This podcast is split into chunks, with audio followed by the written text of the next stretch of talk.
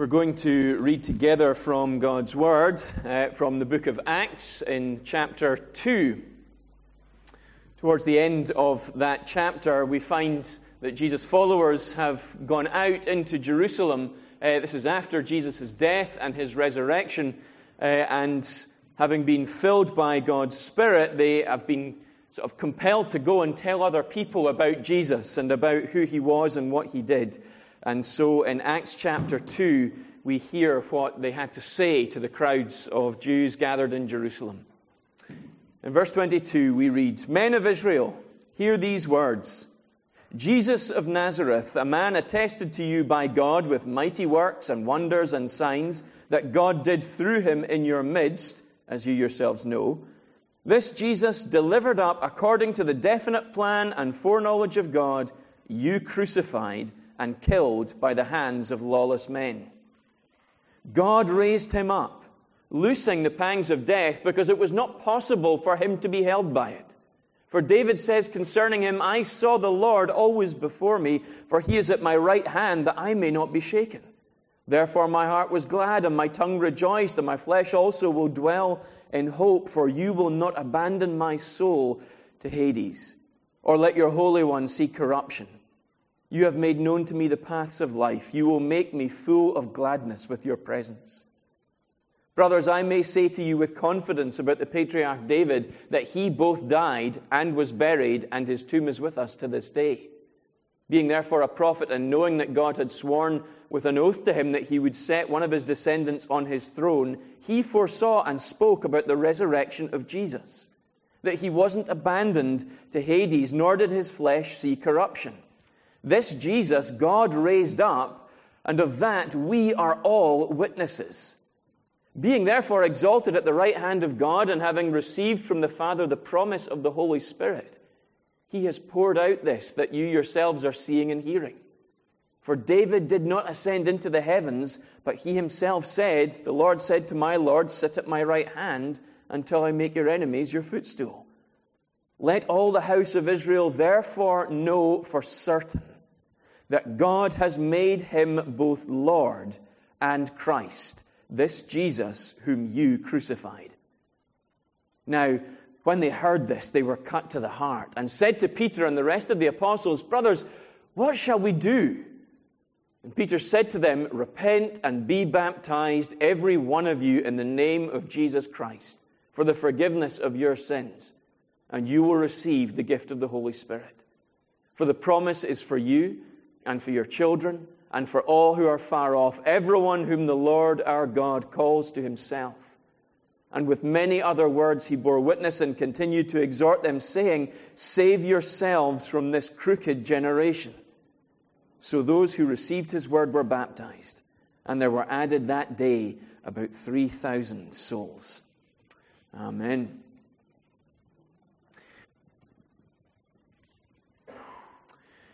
In just uh, a couple of minutes, we're going to hear from Andrew as to why he's here. Uh, before we do, we're going to consider these words in Acts chapter two, and I realize that as I prepare to do that, it would have been really useful if I'd taken any of my sermon notes into the pulpit with me. So,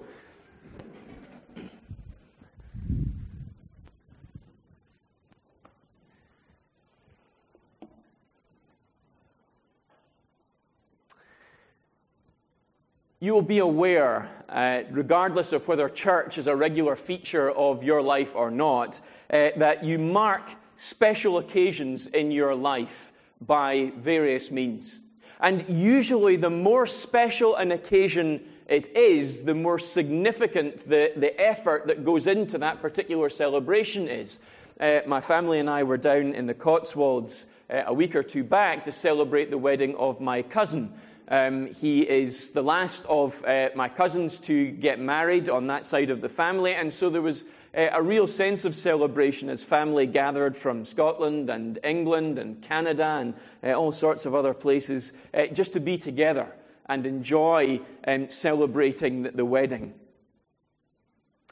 In the same way, there are some things that we celebrate with a significant event and an unusual amount of effort in the life of the church. There are things that we celebrate all the way through the year, things like um, Easter and Christmas. They come around uh, every year, as you'll be painfully aware, as we very rapidly approach Christmas uh, this year.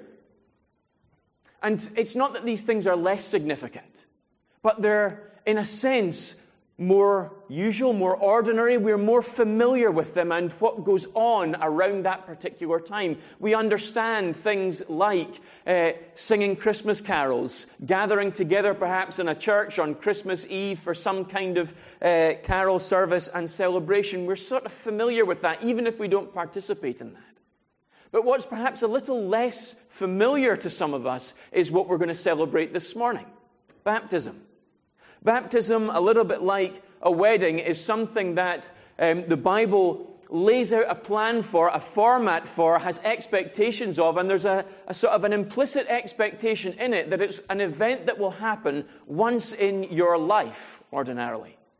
And in the case of baptism, this is particularly true. What on earth is baptism? Why on earth are we going to take uh, a perfectly dry young man and immerse him into what is essentially a giant bath of water? Why on earth would anybody do that? It seems rather unusual, a little bit strange. Is it really something that significant? Or is it something we're just making a big fuss of for the sake of it? Well, at its most basic, baptism is about becoming a Christian. In the passage that we read earlier on from uh, the book of Acts, in Acts chapter two, uh, the Apostle Peter goes out and wants to tell the crowds of men and women in Jerusalem that have gathered for one of the great Jewish uh, celebrations, one of their great festivals, uh, the Passover. He wants to tell them why Jesus is so important, because they all know, everybody in Jerusalem knows, that this man called Jesus was crucified not all that long uh, before. Some of them will have heard that Jesus wasn't just crucified, though, that he was raised from the dead. And almost certainly they, like many of us this morning, would really struggle with that. What on earth? That just doesn't happen. How can that possibly be true? This must be just a, a lunatic fringe that followed him that really are just grasping at straws. They can't let go of someone that they loved so dearly having been executed like this, and so they just can't move on. So they've sort of concocted this story. But Peter stands up and preaches and lays out for them why they ought to believe this. And I find it really interesting when he does, because Peter doesn't sort of treat them gently. He doesn't tell them that, that Jesus has come and they've missed him, uh, and, and really they ought to, to believe in him and follow him. He makes it clear that the Jews in Jerusalem were those who were calling out for his crucifixion. And he says to them, at least a couple of times in this passage alone, you crucified him. And this is really significant for the Jews, because what Peter is saying to them is, he is our Messiah. He's the Savior that we have waited for for thousands of years. We've longed for this person to come. We have organized our whole lives. Everything we do, every single day as Jewish people, has been expecting him to come. And when he came, not only did we miss it, but we were the ones calling for him to be executed, that the one that God had sent to, to save us, to transform our lives, to do away with all of the bad things that we do every day that offend God, that the Bible calls sin, to deal with that for us, so that we can know God and love him, because that's what we were made to do. Right back in the beginning of creation, we were made to glorify God. And we can't do that, because you've killed the person who was sent to enable that very thing. And the crowds are understandably quite upset by that. They're really cut to the heart. What on earth are we supposed to do now if the one that God sent us, the Savior, we've just killed him? Is it too late? Are we finished? Have the last two thousand years of our people's history just been for nothing? Is it just all a waste? And Peter says, no. No, it hasn't all been a waste. What you need to do is repent. What that means is turn. Turn one hundred eighty degrees and go the other way to the way that you were going. And what he means by that is that they ought to, instead of resist God, follow God. Instead of pushing back against him and constantly struggling with him, go the direction he desires they go. And they begin doing that by confessing their sins, all those things they've done wrong, to God, asking for God's forgiveness, and then walking in that new direction. And Peter says, when you do that, you get baptized. Now, for Jews, this wasn't an unfamiliar thing. Jews baptized uh, people as a, a part of their uh, religious life. If you wanted to become a Jew, if you weren't born Jewish and you wanted to become a Jew, part of the thing you had to do um, was you had to go through a whole rigorous process of learning Scripture and going to the temple and so on. And then, uh, if you're a male, after being circumcised, you would be washed. You would be immersed in water, head to foot, as a sign that all of the old life has been washed away, and the person that comes up out of the water is clean and holy and prepared to serve God and love him and, uh, and worship him for the rest of his or her life. That's what the Jews did. And that's what Peter says you must do now. Repent, turn from your sins, the things that you do that offend God. Ask for forgiveness, even if you don't even know all of the things that you're doing wrong that offend God. And be baptized, be washed as a sign that you are now clean. And then go and follow Jesus.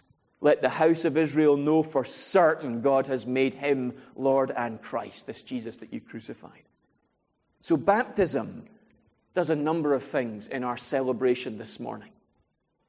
It marks a once-in-a-lifetime transformation in Andrew's life. It marks this decision that he has made to follow God, to follow Jesus, instead of just going wherever he wants to go and whatever he doing whatever he wants to do. In the passage, baptism marks our call by God to go and follow him, that we've heard what he said and we have responded. God calls each of us.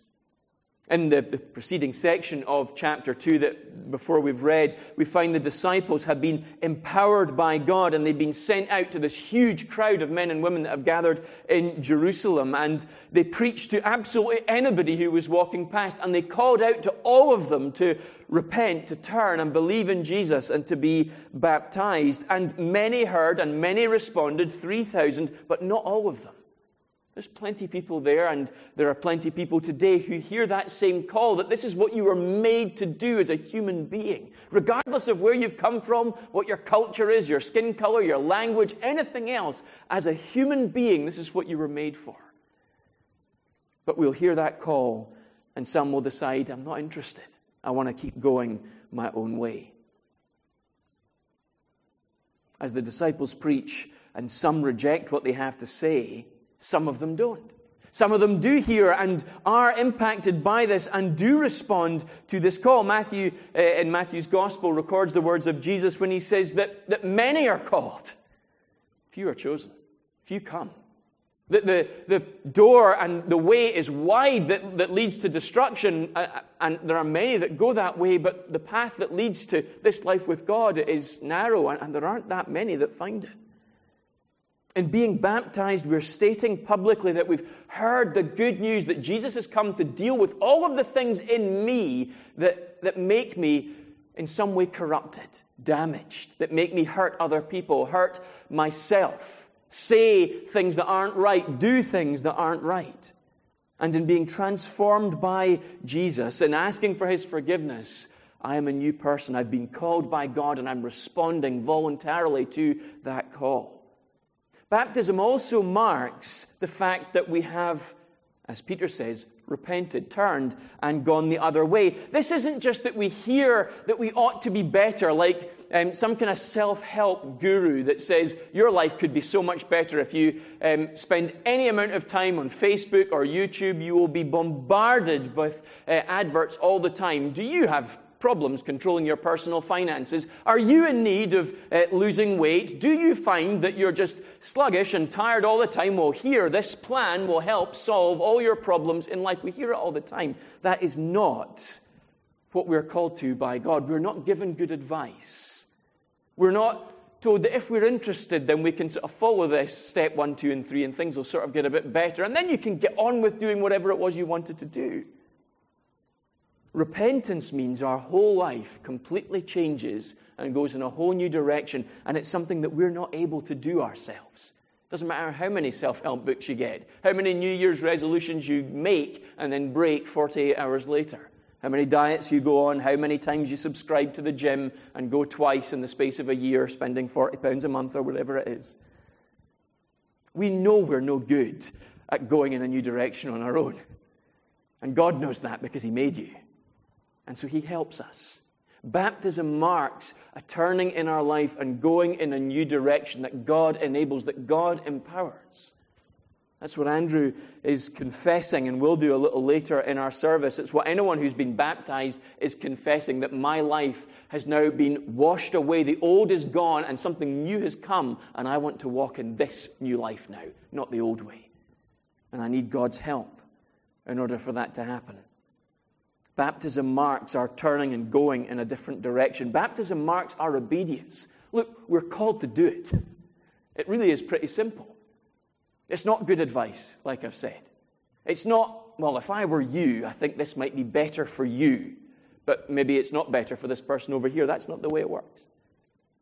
It's laid out in a very politically incorrect way in today's society, where you're never allowed to tell people they're wrong or that they should be doing something other than what they're doing if it keeps them happy. Peter's really clear. This is a way of life you should all have, and you must walk in it. So believe and be baptized. Just, that's what you need to do. And baptism, again, is a marker that we've heard that, and we are willing to be obedient, that we're willing to go in that way. It's not a way that will be easy. There'll be many challenges. There'll be just innumerable joys. Being a Christian is amazing. But it doesn't exempt us from all the difficulties of life. Loss and grief, pain, sickness, uh, poverty, and so on. What it does do is enable us to go through these things with a God who helps us all the way, so we're able to weather those storms. I don't know how many people I've spoken to over the past two or three weeks who have said again and again, if it wasn't for the faith that I've got in Christ, I just don't know how I would ever have coped with this, because I would have been brought to complete despair. But I know Christ is with me, and I know that he's leading me and guiding me, and so I'm able to carry on. Many of us have said that over the course of our lives. And baptism marks our obedience to walk in that way, knowing that we're still going to face difficulties. But we have a God who leads us through, and in some cases carries us when we need to, because we simply can't go on in our own strength anymore. Baptism, lastly, marks our inclusion into a family. The family has always been at the very center of God's people, of the church. This is why God made the family unit in In the beginning, back in the Garden of Eden. He makes a man and makes a woman and calls them to be married together and have children, to be a family. And the reason is he wants us to know what it's like to live with God. He gives us this physical example. And so when Andrew is baptized, it marks his inclusion into a family greater than his biological one. Not that there's anything wrong with his biological family. They're perfectly wonderful people, I'm quite sure. I know some of them and can testify to that. Most of them, anyway. All the ones here. But he's being included into something far bigger than that. The family, not just of Ladywell Baptist Church, but of every Christian alive on the planet. This is something far bigger. This runs, in a sense, far deeper, because we share something that lasts not just for the course of this life, but for all eternity. We know God, we love him, and we do it together over the course of our lives. In a day like the one Peter speaks to, sickness could strike at any time and decimate your family. War could break out, and your young men could go off to fight and not come back, or war could come to your land and cause tremendous damage and devastation and leave you homeless, uh, without food and without any help or hope. Businesses could crash. There was no social sort of safety net to secure you. There was no welfare. There was no N H S. Society was um, fragile. Families could be broken apart in a moment, and you were left on your own in a world that seemed largely not to care. Is any of this sounding vaguely familiar to you? Because this is not all that different to the day that we live in today. We have an N H S, we have social services, and we have all sorts of other supports. But at the end of the day, if COVID has taught us anything, it is that life is incredibly uncertain, unbelievably fragile, and we are not in control.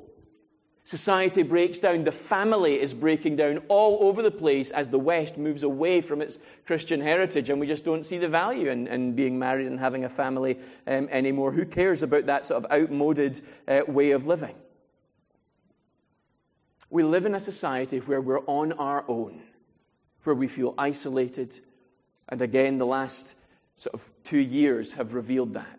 People feel desperately sad, desperately lonely, worried about the future. They have no idea whether they'll have a job tomorrow, or maybe they've already lost their job and they don't know how they're ever going to get a job back again. They're worried about their health. They've lost loved ones to COVID and to other things because of COVID. And in the end, we hear this.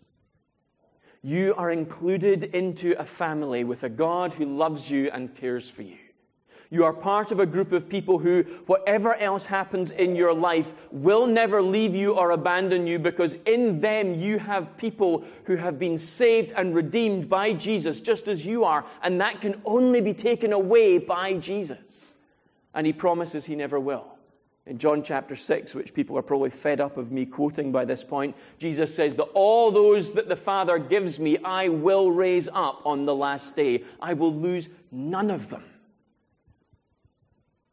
So we walk out as Christian people into an uncertain, uncaring world, and yet we have a God who goes with us, who binds us together, unites us, blesses us beyond measure, and gives us a family to serve and to be served by, regardless of what we're like. And I've heard, and I've personally, in the quietness of my mind, often thought what one believer uh, once said to me, that I love my brothers and sisters in Christ. I could wring their necks sometime, but I love them. And I suspect some of you have thought that, and I certainly have over the years. But they're my family. And as much as sometimes we get frustrated with each other, we are included into this family that is united by something greater than common interest, a desire to, to do good and to bless people around us, united by something far more, united by a Savior who sits at the very heart of all we are and all that we do, and says, I love you. And I want you to love me, and I want you to love the other people that I love. And as they serve you, you serve them. What more do we want in this world, in this culture, in this society that we live in, that says, really, the only person that cares about you is you, so get on with your life? In the first century, Peter is speaking to exactly the same kind of world that we're living in today. It is a world that needs hope, that needs God, and we are told that baptism marks out that God desires us to know him. He loves us regardless of who we are or where we've come from. So I want you to come and be part of my family. It marks our repentance, that we say we want to be part of that family because it's worth it. You, God, are worth it. So draw me in and make me part of what I do not yet belong to. It marks our desire to go and live in light of this amazing new life that we've been given, this transformed life. It marks our obedience, that things are going to be difficult, but I'm going to persevere. It marks our inclusion into a family that will always love us and support us and care for us, regardless of the mess that we make of our lives. Andrew is, in just a few short moments, going to stand in this tank of water, and we are going to immerse him in water and hopefully lift him back out again, and we're going to do that as a sign that he has been transformed. He's been washed clean. He's been made new. He is obedient to God's call. He's going to walk in this way. He's going to do this for the rest of his life, whatever else he does, because God loves him and has made him part of his family. And there is an opportunity for you to respond in the same way as Andrew does. Not this morning. We're not opening it up to anyone who wants to, to get baptized this morning, but the call that Andrew has responded to and in obedience, that call of repentance and faith, is one that we are all able to respond to this morning, should we listen and obey. We have an opportunity to hear God say that I desire you in my family. I know that you've made mistakes. I know that your life has been challenging and difficult, but I desire you in my family nonetheless. Come and experience the love that I have for you, the joy that I have for you, the family that I have for you.